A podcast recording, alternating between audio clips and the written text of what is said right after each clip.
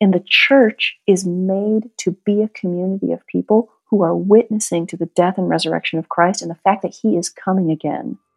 We can't do that unless we have healthy marriages and healthy singles. Welcome to another episode of Sex Plus Christian Parents Podcast. I'm Jason. And I'm Thomas. And we are going to dive into a conversation once again around LGBT. But this episode, we have the privilege of being able to welcome Rachel Gilson. Rachel is on leadership with Cru uh, International. She also is the author of Born Again This Way. She's married, is same sex attracted, has a child. And so you're going to be able to hear her story. I, I know that uh, some of you are, are, going to hear the word same sex attracted and married. She is married uh, to a man, but I, I want for us to dive into this a little bit differently. I share that because I know that we uh, can instantly start having these ideas, and, and honestly, I just want you to listen to her story. I think it's important to hear. I really appreciate the way that she thinks uh, theologically, the way that she takes her story and allows for Scripture to have an impact on it. Uh, and Thomas and I in this episode, we're going to even uh, dive into the conversations a little bit more theologically. So, again, Rachel Gilson here she is. I'm a California native sojourning in New England. And as a California little girl, teenager, I would not have predicted that I would be in New England, but let, alone a Christian minister. Because I grew up in a non-Christian household, just just not even churching even a little bit. So by the time I was in high school, I cared about the big ideas of life, but I just didn't have a lot of respect for the faith or people of faith. I was sort of full of myself. And so I thought, okay, on the one hand, I got to strike out on my own intellectually. That's part of how I ended up in New England because I went to a fancy school. But then the other thing that I realized in high school was that the way that my peers felt about guys was actually how I felt about other young women. I, I always enjoyed the company of like my guy friends and I attempted dating them, but everything was sort of, it was just sort of awkward, you know? It's just felt like, oh, this doesn't quite fit. And when I started to have romantic and sexual relationships with other young women, I realized, oh, this is what feels like home. Now, that was back in like 2003, which feels like a cultural century ago kind of wild to me, the places we've gone since that time. But I, you know, I sort of opened my moral reasoning junk drawer and kind of looked around for like, is there any reason why marrying a woman, dating women would be wrong? It's like, I can't. I can't find anything. Like way before the phrase love is love became like a catchphrase type thing, I was like, well, that's got to be it. There's nothing harmful in this. And so I, I went out to college, um, equipped with my own sense of my intellectual superiority, aka I was a big jerk, and two, knowing that that I was going to end up married to a woman. So I kind of got conned into moving to the East Coast because no one told me how cold it was actually going to be, but I really wanted to go to Yale, and so that's that's where I went. And during my freshman year, um, the Lord just exploded me. So, on the one hand, it turns out I was not the smartest person at this world class institution. I had, in fact, been trained at a fairly mediocre public high school in rural California, and so just wasn't as ready as I might have hoped. So that kind of sent part of my identity into a spin. And then the other thing that happened during my freshman year was the girl I was dating at the time broke up with me. And not to be stereotypical, but teenage breakups are, you know, they're kind of intense in their own way. And I was really floundering. Um, so I remember spending the beginning part of my quote unquote spring semester. Again, it was the dead of winter, just kind of in an identity crisis during my freshman year. Not not feeling like I had a place at my school, feeling like this girl who I thought I was going to be with forever um, really abandoned me for no good reason. and it wasn't like, oh, I need to turn to Jesus. You know, I was thinking like, God, like I need a new hobby or I, I should go to the gym, except I'm really lazy. You know, it's just silly things like that. And I happened to be in a course on Western philosophy. And so early in the spring semester, we were covering Rene Descartes, who's the old dead French guy who invented the phrase, I think, therefore I am. And from that, he um, you know, created this whole proof for the existence of God. And I remember sitting in the audience listening to this, thinking, this is a really stupid proof for the existence of God, which I still believe. But while I was sitting there, it was also sort of coming to my mind, like, well, well what if there are better proofs for the existence of God?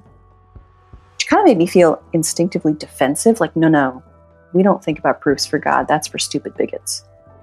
But I still, I kind of couldn't shake that I was interested. And I thought, well, what if there's like a good proof for the existence of God that I haven't heard, but that I need to know to be able to refute, you know, because I'm a good, solid atheist.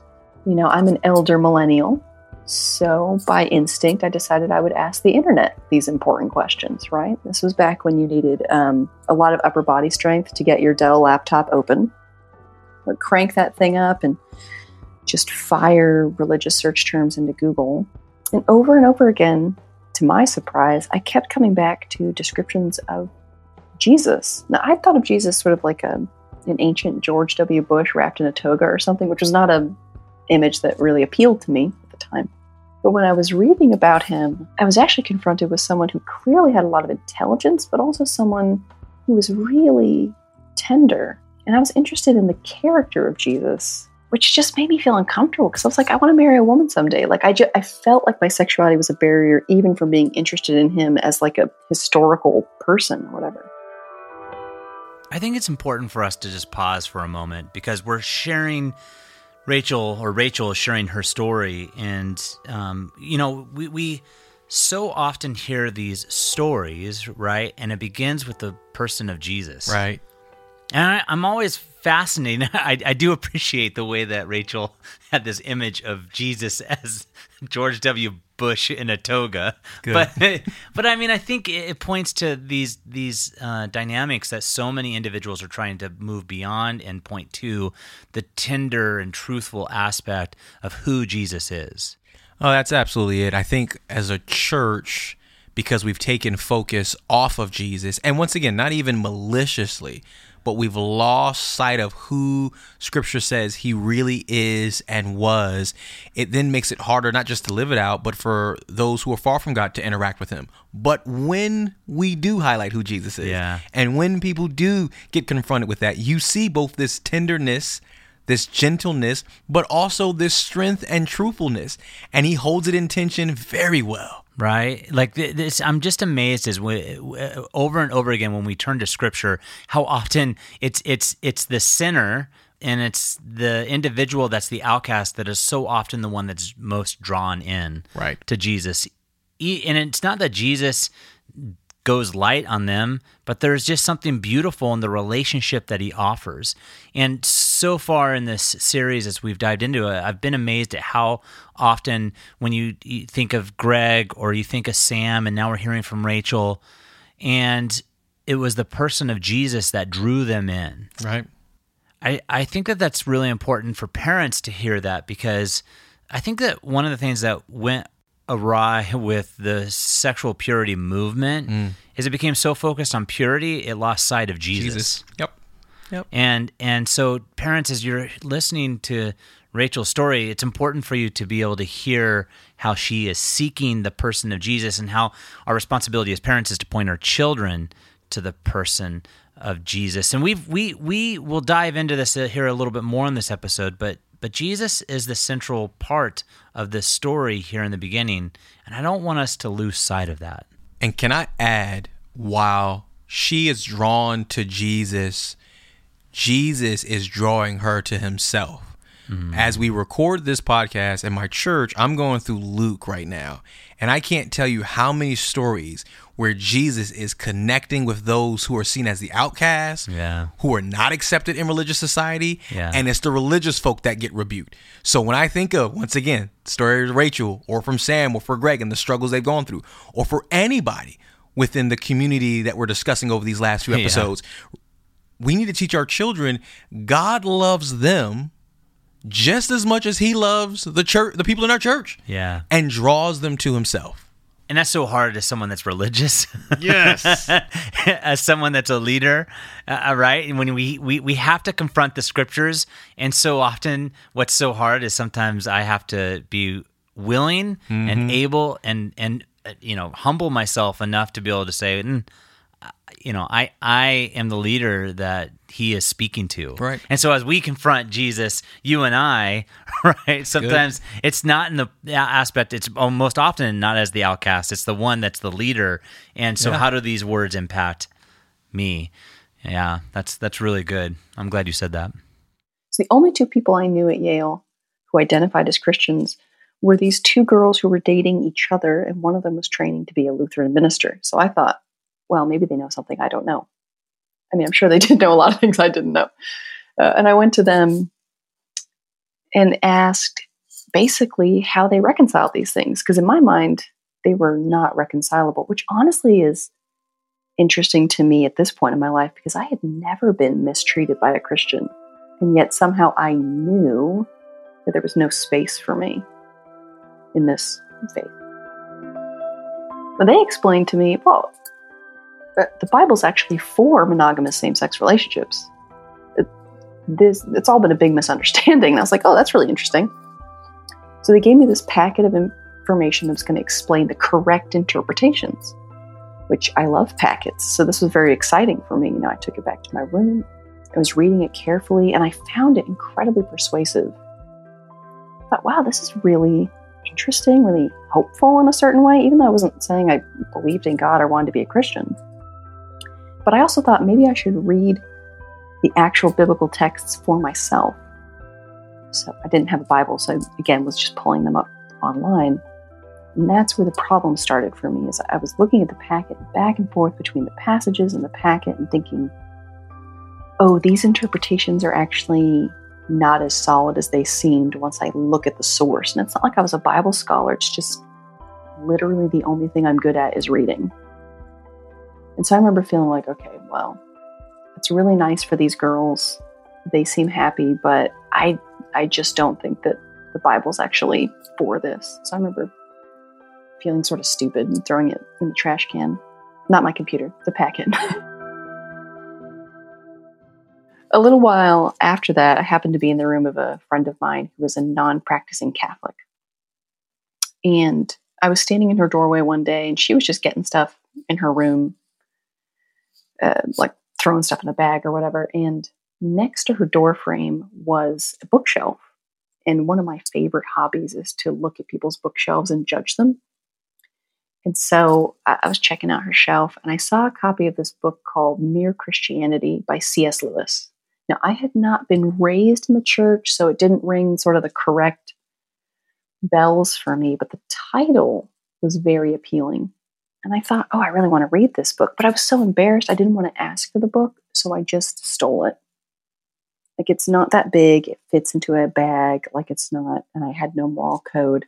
So I was reading this book between classes one day in the library because it was way easier than my homework. And as I was sitting there, I don't even remember if it was like a particular sentence or paragraph or whatever, but as I was sitting there, I was overwhelmed with the realization that, like, oh, God exists, but not even in like a generic way. Like the God who made me exists, like the God who made everything exists. It was almost like I felt his holiness without knowing that vocabulary word, like his perfection, his transcendence. And what I felt was fear because I was a big jerk and I lied and I cheated on stuff and I was sexually immoral and I was reading a stolen book. Like I knew that all my chips were pushed into the guilty category. But with that, I also understood, I think the Spirit made clear to me, that part of the reason Jesus had come was to place himself as a barrier between God's wrath and me.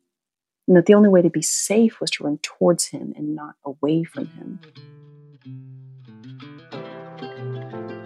And so I remember sitting there thinking, I don't want to become a Christian. Christians are exceedingly lame. But I was also like, well, I can't pretend this isn't true just because it's like inconvenient for my life. Like that's that's pretty stupid. Like it's either true or it's not true. And I was convinced. I knew I wasn't going to get a better deal than this. So I, you know, I didn't have like a nice campus minister to show me a booklet and lead me through a prayer, but I kind of knew I needed to pray. And so I bowed my head and was like, fine, I'll become a Christian. And then I just went to class. And I happened to see a little sign for um, Yale Students for Christ, you know, a little Christian group on campus. They were going to have a Valentine's party in a couple days. And I showed up at that party pretending I was there by accident and met those kids and just followed them around like a baby quail for the rest of the semester. You know, they, they gave me a Bible, taught me how to read it. They brought me to church. They taught me to pray.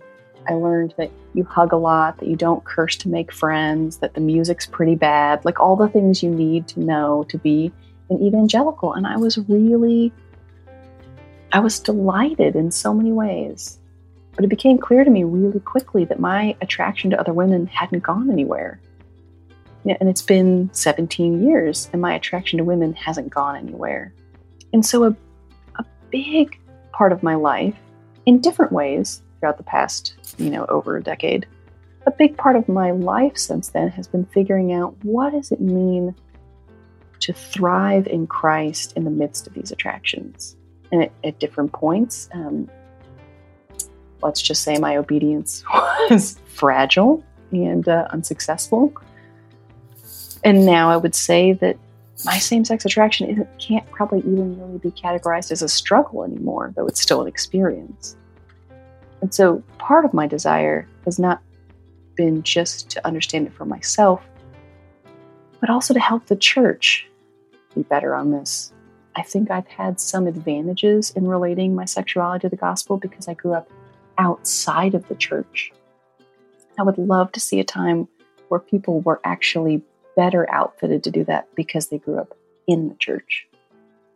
Thomas, I know that when you hear that phrase, that she says that that uh, she had an advantage in relating to the gospel to her sexuality because she was raised outside the church, and that people inside the church are often at a disadvantage. I mean, what what do you hear as a pastor when she says that? Yeah, that breaks my heart, but she is accurate, like 100% accurate. I also didn't grow up in church, um, and so I can resonate with the advantage of hearing about and having conversations about certain things that the church just doesn't have. Yeah. And so as the church continues to miss the mark, and I got to be careful, right? We're not judging the entire church, no. big C, but broad stroke here. But as we continue to miss the mark on having this important conversation about sexuality, about same sex attractions, the whole gamut of things that we do here at Project 619, recognize we are creating disciples who are then ill equipped to engage their world the same way Jesus did. And that's what's problematic. Yeah, and you you use the word disciple. Uh, we have had other guests that have talked about being a disciple or uh, being uh, having sexual discipleship. So essentially, being able to find a way to uh, create disciple opportunities right. through how we steward our sexuality. Absolutely. You know, um, you know, this is maybe a hard pivot, but I also feel like it fits within this is the dynamic of what we find in Scripture. You know, in Scripture, uh, there are essentially six passages, if you will, around homosexuality. For our listeners, just so you know, uh, you, you find it in Leviticus. You find two passages, one in Leviticus 18, you find another in Leviticus 20. Uh, which we can dive into. We we talked briefly, I believe, on the, the last episode or one of the last episodes on 1 Corinthians 6, 9 through 10. Uh, you also see it in 1 Timothy. Uh, so, uh, you know, there there are a number of mentions. Uh, Romans 1, 26, yep. 27. I think that's all six yeah. right? Uh, that those are essentially the passages that we turn to. Okay, I say all this because um, she's going to make a pivot here in a moment in the interview that we had in talking about the restrictions that we see in Scripture, and these are the places that we see the restrictions. Right. But I think that sometimes we focus so much on the restriction that we lose sight of the person of Jesus. Mm, that's good. And and I I just really want for us as parents, our listeners, for you and I, as we're engaging in this together, to not lose sight of Jesus. Now, that does not mean that Jesus condones uh, uh, same sex sexual relationships. I think that what we find over and over again in Scripture is that it doesn't. In fact, the interesting thing, too, uh, that we find in uh, Corinthians specifically in the translation that Paul uses, he actually takes a word and essentially is using the similar word that is used in Leviticus. Now, I, I know you geek out on this and, and are way, way more knowledgeable in the Greek and the Hebrew than I am, but there are words that are used and um, I am not going to say them on our episode because I will absolutely destroy them. but but the root of the word that's being used for uh, lying with another is almost the same. What many scholars have suggested is that it's a it's a root of the word that was used in uh, in the Old Testament that Paul kind of created a word, right? Like like when we take a word like cool and then we make it into like Coolio, like like Yep. right, like Yep. like we're we're adding our own little bit to it, and that's what many scholars have said Paul did. I mean, would is that a fair assessment? Is that a fair way of, of Yeah, no, I think you're nailing it right. It's it's the word found in 1 Corinthians 6 9 that directly correlates back to Leviticus 20, verse 13. And it's Yes. it's Paul it's Paul really the word we have in Corinthians seems to be this compound word, if you will, Yes. based off of a Hebrew cognate word that we have. And so he's almost when he says it, you could go back to that and relate that. So you know you're spot on with that. And so, uh, you know, as we transition into Rachel talking about some of the restrictions, I, I want for our, our parents to understand um, that uh, these are not outdated passages. They still resonate, but we have to look at the whole aspect of what is being spoken, the context, right? So often we take one verse Yeah. and we don't read the entire chapter. We don't read the entire book. We don't understand why that book was written, who it was written to. you also got to remember too, it's not like God or any other New Testament authors or Old Testament authors went on a soapbox against one particular thing they're discussing. Yeah. The reason why you see it, and you talked about this, Jason, embedded with other sins is because the point is being made if you're to be the people of God, there is a way to live that is countercultural. And that works true in the Old Testament and true in the New Testament. And so a particular sin is never seen as higher than another one. Now, we as humans have done that. Yeah. And we talked about this on other episodes. We've We done did. that with homosexuality, same sex attraction, even. I mean, you can Yeah. go down the list. We've done that. But I want to be careful placing that on God because that was never his intention. very early in my Christian life, I wanted to understand why does God say no? I felt comfortable with the fact that he said no. Like the scriptures were clear, no to same-sex lust and sexual relationships. And I've since learned Greek and Hebrew. It turns out it's still no. Fine, okay. But I did not understand why God said no.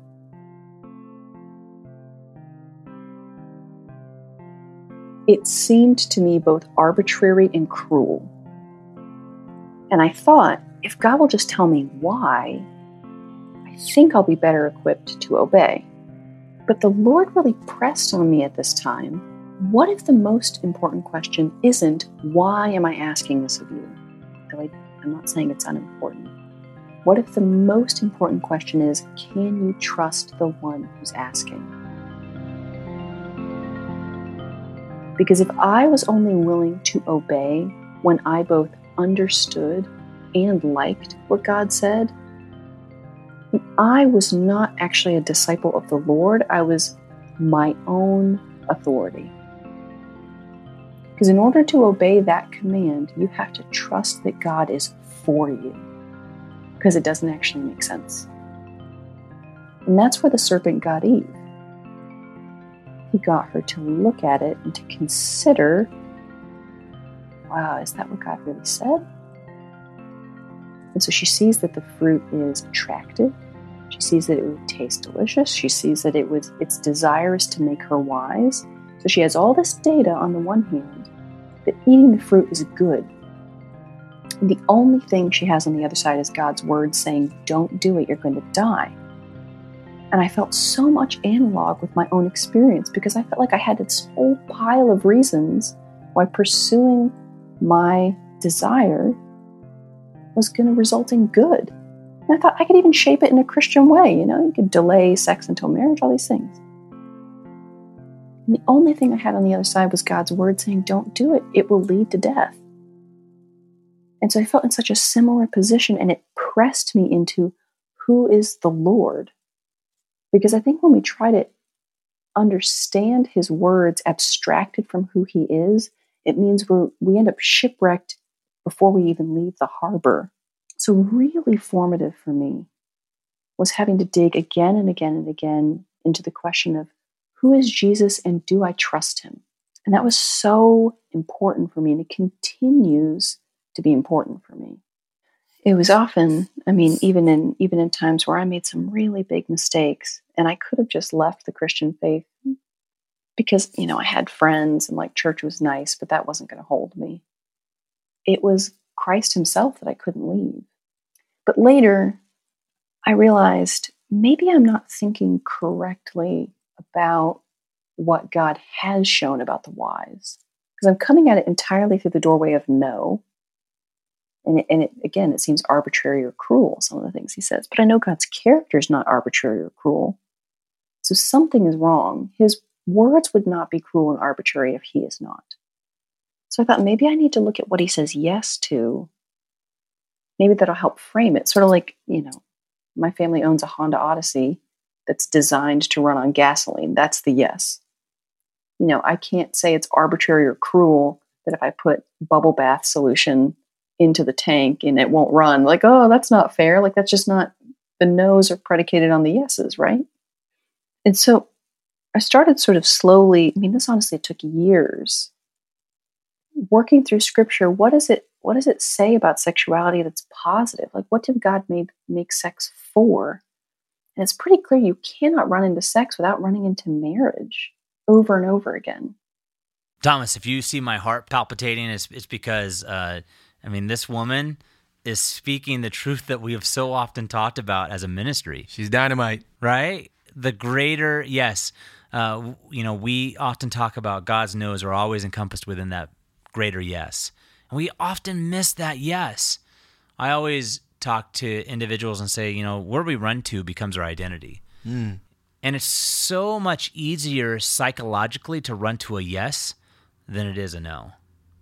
And I just find it amazing that in Rachel's journey that that is what uh, changed the dynamic of how she engaged her sexuality, how she engaged her faith.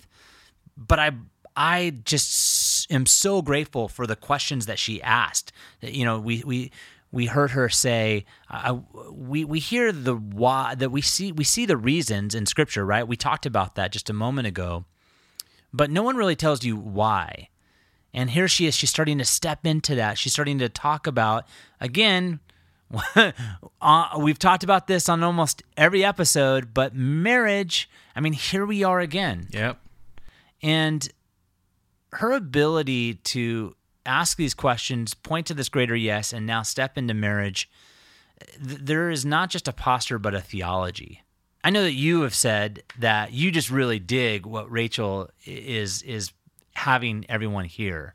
I mean, what is it that, that stands out to you? Yeah, and you hit it at the end, the theology, because what she's doing is she's connecting her experience as a creation of God, the created being, back to the Word of God.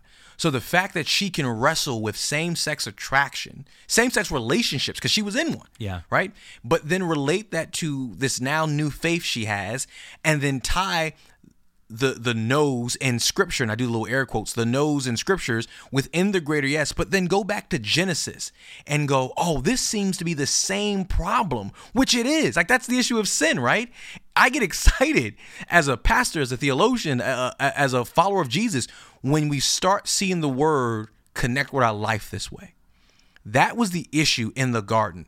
God gives Adam and Eve the framework in which they're to operate, and they hear the no. They don't see the framework. They hear the no. Mm. So what does the what, what does the serpent come along and do? He tells them a yes to the no they got. Now they're now they're attracted and they fall. And that's what this conversation becomes. We we hear the no's, and listen, you probably if you're listening, maybe you've done that. Maybe you've given a lot of no's. all right. I know as a parent, that sometimes seems to be my favorite word, right? Yeah. We give a lot of the no's, but do we actually ever start with the yes and the plan and what God is doing and the framework so that way the no's make sense? Um, it was said to me this way once by a preacher uh, rules without relationship equal rebellion. And I think what happens when we talk about this topic of same sex attraction, we want to hit rules on people, but we don't want to develop the relationship between them and God. That God loves them and cares for them. And that's what I think Rachel's doing. She's just she's connecting these dots of her story Yeah. to the word and it's just powerful. And so I realized marriage is designed to display the gospel, and that sets the parameters around what sexuality is. God designed human marriages to be these little, living, breathing, running around pictures of the gospel, of his relationship with his people. So everything that's true about human marriage is in order to serve that metaphor. And this is something I talk about significantly in the early chapters of my book, Born Again This Way, because it was so foundational for me. There's a lot of different angles from which you can pursue it. But you know, we might take the good of faithfulness. That God designed human marriage to be faithful for the entire lifetimes of the spouses because God's relationship with his people is perfectly faithful. At least his end. Our end, um, you know, the record's a little spottier. But because of the work of Christ, we're actually able to become the faithful bride. And sometimes when people in the Christian community get nervous about things like gay marriage, I also want to remind them hey, who has trashed the good of faithfulness more? There could exist exactly no gay people in the world, and straight people would have done their very best to drag the good of faithfulness through the mud, rip it up, and throw it into a ravine. Every single one of us experiences and expresses our sexuality in ways that are broken. So we we all participate in various ways of not allowing marriages to communicate the gospel like God designed them to do. You know, you've got things like faithfulness, you've got things like procreation or the building of households, which images God's new life he does through the church. Even sexual desire is an image because it, it corresponds to the extreme way that God desires his people and that his relationship with his people is intimate um, and pleasurable. And so all uh, all of these things can be reasons why marriage is supposed to display these things because it's a picture. And part of what we've struggled with is, well, can't two men or two women have all those things? Can't they rear children and experience sexual pleasure and be faithful to each other? Of course they can. Probably many of us know gay couples where a lot of those things are happening, if not all of them. And so that's where we've hit sort of moments where it's like the record scratch when it comes to what does God say no to here? Because those other parts of marriage still remain intuitive to us. Because we're made in God's image, so some things about what he says are intuitive. But also, every single culture has pieces of what God has said which are no longer intuitive because we're broken. And I think you absolutely see in Scripture that marriage is designed to be male and female because of the metaphor. You've got these two different, non interchangeable parties who are able to come together in unity, male and female, because they're representing these two fundamentally different, non interchangeable parties that are able to be able to come together God and humanity. Now, God and humanity are much more fundamentally different than male and female. Let's not kid ourselves. But at the same time, nothing represents the fact that humanity is equal but made in two types, like male and female. There's lots of differences between us. You know, I, I'm descended from Europeans, other people are descended from Asians or Africans. Uh, you know, I'm an Enneagram 5, some people are Enneagram 18. Uh, you know, there's introverts and extroverts and all these things. I know there's not an Enneagram 18, by the way. I just said that to be provocative. Um, lots of types of diversity in humanity, which are all really, really good. But this fundamental diversity of male and female is utilized by God to communicate something powerfully in marriage, and it's just everywhere. And God is always the male partner, and his people are always the female partner. And that's not because God is afraid of female language. He talks about himself nursing Jacob at his breast and carrying Israel in his womb because he's not afraid of being compared to moms. He designed moms to picture his love. So it's got to be something else. It's not sexism. We see it, of course, beautifully demonstrated in Ephesians 5. And that really helped me to see, like, listen, God has designed marriage to do certain things. So, on the one hand, it means just because a marriage is male and female does not mean it's showing the gospel. It might be male and female and broken all the way through. At the same time, there are same sex relationships that might have a lot of joy and affection and commitment and positive things, yet they still fall short of what God has said that marriage is supposed to do. They don't communicate that gospel message. And that doesn't mean that we need to trash what those people are experiencing. It doesn't mean we need to like throw rocks at them or verbal slander. Frankly, what it should do is draw all of us to recognize that we need the grace and forgiveness of Christ when it comes to our sexuality. And it's those of us who identify with Him who should be the first uh, to respond to His very high call of obedience because it's something good, which is that's a tall order. We we'd so much rather look at the sin of other people than the sin of ourselves to our shame. Boy, I tell you, I love what Rachel's saying here because it makes me first think of Jesus interacting with Pharisees versus those who were called sinners, right? Tax collectors, um, those who were seen as outcasts. Because the Pharisees, the religious folk, often forgot that they too needed God. Hmm. And I think that's the last word she gave. And I'm just wrestling with that of before we start to cast judgment and throw stones and critique and all these other things, recognize that all of us are at the mercy of God in need of His grace, His love, His truth, and there's a way to go about it. But she said a lot of powerful things in that last segment. Jason, what are some of your thoughts when you start to consider how she pivots and talks about marriage, the one man, the one woman, and what God is doing? Yeah. I, I there's a lot there, right? and I, I think that one of the things that we have to be able to do as parents is point to all aspects of scripture, not just one or two elements, not just the six verses, but all of scripture. And, you know, one of the things that is so fascinating is Jesus does not hide from this conversation. Nope. Jesus actually tackles the conversations around sex and sexuality, and specifically even tackles the issue of male female. Uh, when you turn to Matthew 19, Jesus has asked the question uh, about divorce, which you don't necessarily equate to a conversation around sexuality. Um, and quite honestly, we we even when we talk about adultery, which is in the Ten Commandments, "Thou shalt not commit adultery," uh, we, we fail to recognize that it's so much bigger than sleeping with someone else's spouse. It does have to do with how we steward our sexuality. And when Jesus is approached by the Pharisees, the the the religious people, yeah. right, and and is asked this question, "What do we do about divorce?" Um, Moses allowed it. Jesus does this thing. It's a two part, what's really a three part answer. The first thing he does is he points back to Genesis 1 27. And what is that?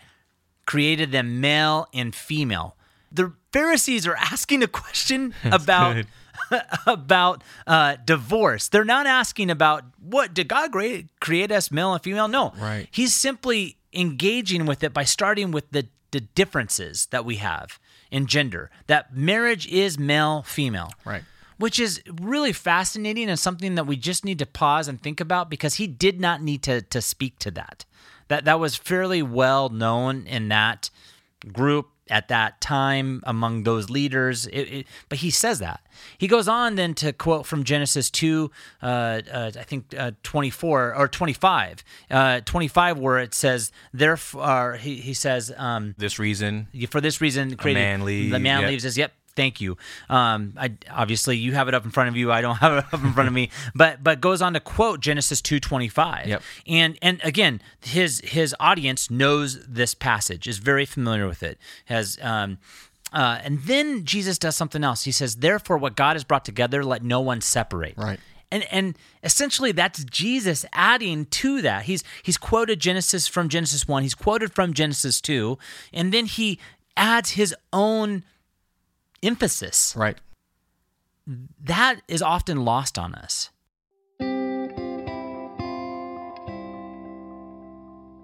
A big concern I had in writing my book was not only describing how I ended up in a marriage to a man, even though I'm same sex attracted, but also explaining that while marriage is a very good picture of the gospel, it's not the only picture of the gospel. Singleness actually has a huge amount of dignity and worth as represented, especially in the New Testament. And one of the things we've done in the church is we have bought into what the world is also bought into, which is salvation by romance, right? Like, I am not a full or complete person until I have a significant other. We often pressure people to get married, or we make them assume that marriage is the reward for being a faithful man or woman. And so then what happens when God does not provide a spouse for someone who has been faithful? Or when that faithful person is same sex attracted and would not be able to sustain the necessary sexual relationship that's a part of marriage, is then we make God out to look like a liar we actually tarnish his reputation when we put promises in his mouth that he is not there. One of the biggest concerns I have with the story God has given me is that it will be used to bludgeon those who God has not called to marry.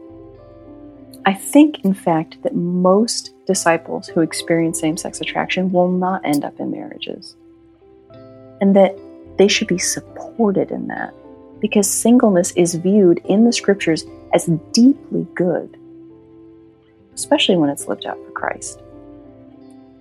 If marriage is a picture of the gospel, singleness is a picture that someone believes in the resurrection, right? That they're saying, I know that marriage is a good thing, and I know that I am not cut off from the real marriage.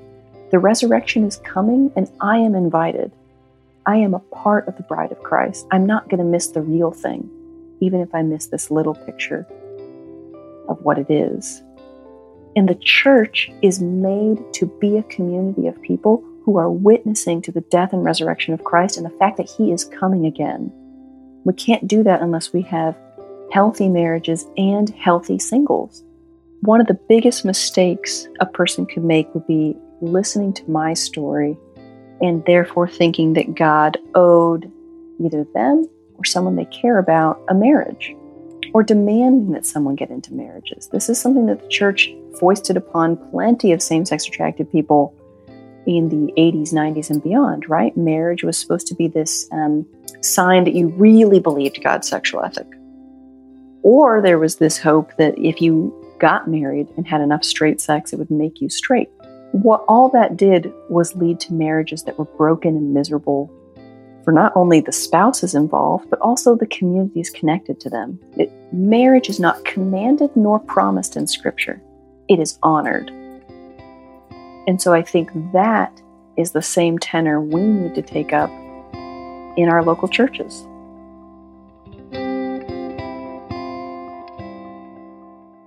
You know, we we've talked about this before on the podcast, but I love the way Rachel words this salvation by romance in terms of how marriage is portrayed. And I think we just got to continue to keep that in the front of our minds, especially as parents, as we're talking with our children, that we're not looking to push them in either direction, singleness or marriage, but rather flesh out what God would have for their life. And as we help disciple our children into God honoring adults, we just trust the Lord will help them navigate his work and will for their life in that arena. Absolutely. And I, I, I think as we, we close out this episode, even taking one step further, because I know there are going to be parents that, that want to know that one question of, you know, what if my child is wrestling with their sexuality? And I, I thought what Rachel had to share was really helpful. But the reality is, there are a lot of people who are faithfully thriving in Jesus Christ who experience same sex attraction, right? It, the experience of same sex attraction is not a death sentence. In fact, some of us experience it as a window through which we actually see the glory and goodness of God with greater clarity. And I think in many ways, God is using same sex attracted disciples to get the church to examine more clearly its relationship to desire and romance and bigger questions in general. So, if I had a parent come to me uh, with this concern that their child was questioning their sexuality, I would just want to encourage them that the Lord is with them, that He is not afraid of this moment, and that as their parent, um, they have full, they have full permission to simply love and cherish their son or daughter, and to be supportive of them as they ask these questions. If your child identifies as a Christian, should take that Christian identity seriously, right? Say, okay, like as you think about what you might be experiencing, trying to figure out how you feel, which already that's an awkward conversation to have with your parents. It's like, let alone theologically. Like, we don't usually like to talk to our parents about these types of things. So you're being brave already. you know, just trying to say, like, um, how can we think together about how the Lord might feel about these things? Like, and I would want them to be able to show their child that Christ is for them. Thanks again for listening to this episode of Sex Plus Christian Parents podcast. Wow, we've been doing this for over a year now, and we're so grateful for all of our listeners. Whether you're just joining us or you've been a listener since the beginning, thank you. One of the best ways for you to be able to support the ongoing work of this podcast and so many others that we have planned for this ministry in the future is to be a Patreon supporter. So join us now. Go to patreon.com backslash project 619 and become a supporter today because what we're doing is making a difference. And we can only do it because of you. I'm Jason. And I'm Thomas. And we're so grateful that you have joined us here on this episode. Join us again for our next episode. Thanks.